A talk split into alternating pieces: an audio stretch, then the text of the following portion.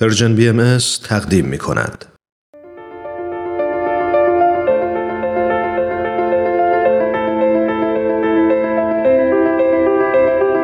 چراغ و دریچه.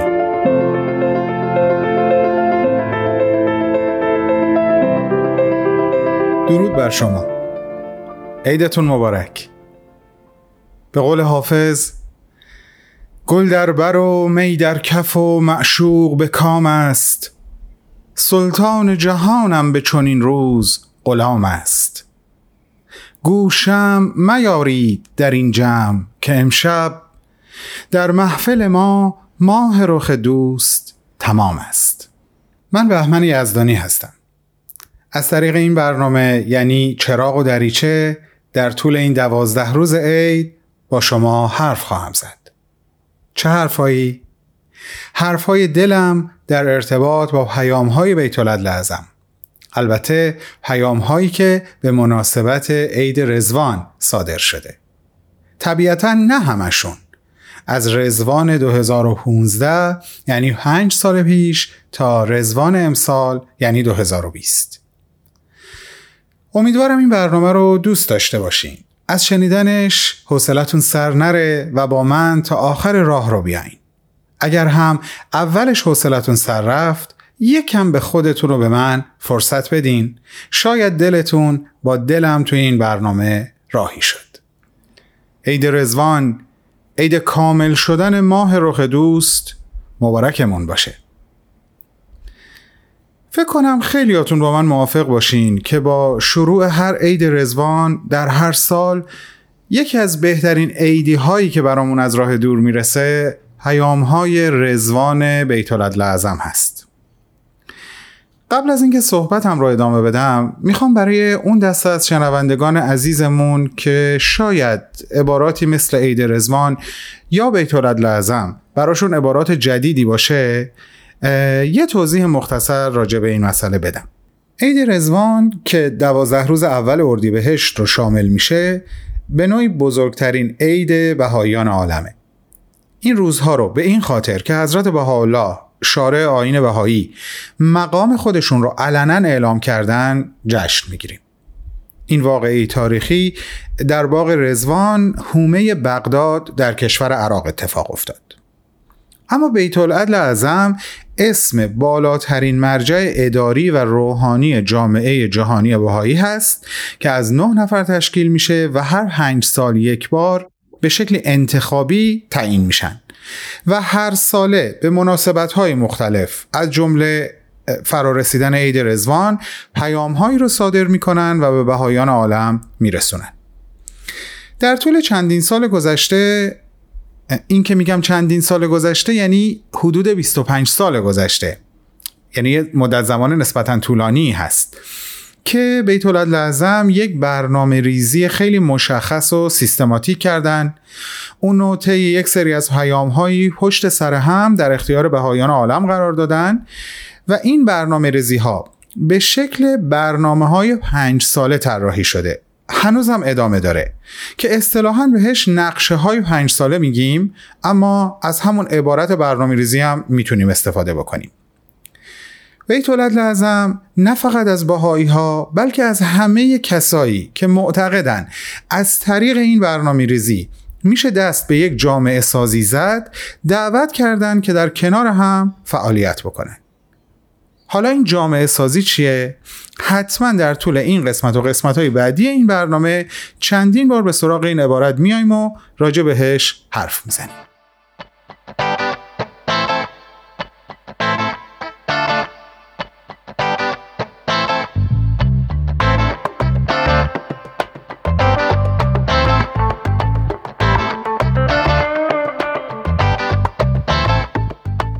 اما قبل از اینکه به این مفهوم بپردازیم. می‌خوام یه چیز دیگه بگم. به یه نکته ای همین چند ثانیه پیش اشاره کردم که اصلا دلم نمی‌خواد ازش سرسری بگذرم.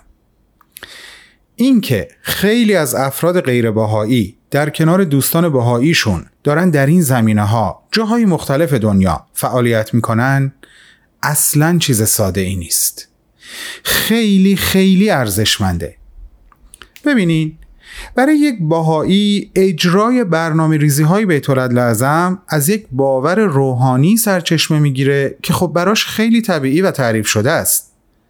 اما وقتی یک غیر بهایی تصمیم به همکاری می‌گیره و دلش می‌خواد که به دوست یا دوستایی بهاییش ملحق بشه جلسه دعا تشکیل بده. برای کودکان یا نوجوانان کلاس های مخصوص به خودشون رو دائر کنه و مشوق اونها باشه یا کلاس های طرح روحی رو برگزار کنه اینو با هیچ کلامی نمیشه توصیف کرد. ازتون ممنونیم. ممنونیم که در کنار ما هستین.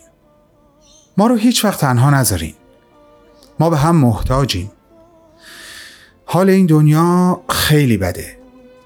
دستامون نباید تو این مسیر از همدیگه دور بمونه. دستامون از هم اگه دور بمونه دستامون از هم اگه دور بمونه بذاریم بقیهش رو گوگوش برامون بخونه.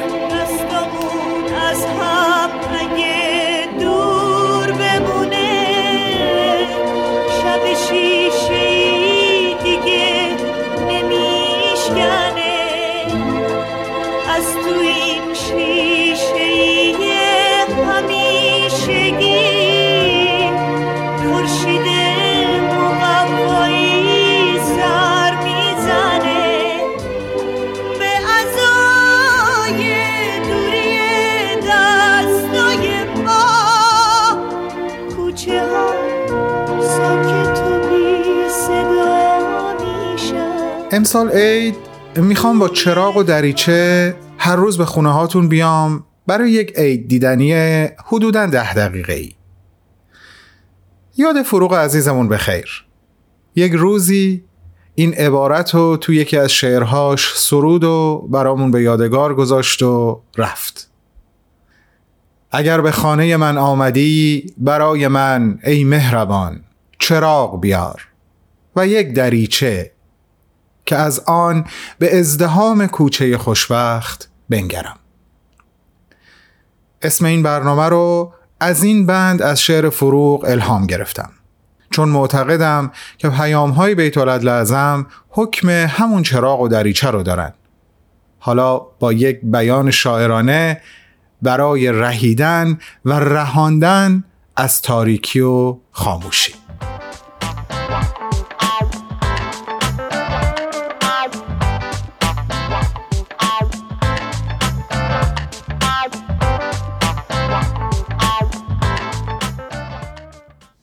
به پنج سال پیش برگردیم.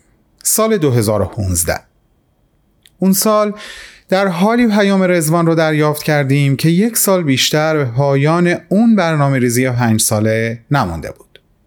امسال هم پیام رزوان 2020 رو در حالی دریافت می‌کنیم که باز یک سال بیشتر به پایان این برنامه نمونده.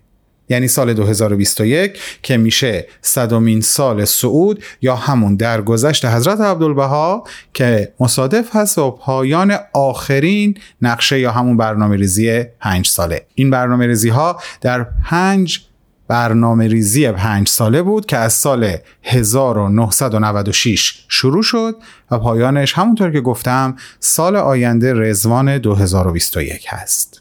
در مروری که تو خلوت خودم داشتم روی پیام رزوان 2015 بیت لازم دو سه تا نکته رو خیلی دلم خواست که با شما در میون بذارم خیلی به دل خودم نشست. از اونجایی که وقت این عید دیدنی مثل همه عید دیدنی ها کوتاه هست طبعا نمیشه به همه قسمت های پیام پرداخت. به همین خاطر یکی دو بخش رو انتخاب کردم که امروز و فردا و احتمالا پس فردا با شما اونها رو در میان می‌ذارم. روز بعدش با پیام رزوان 2016 میام پیشتون.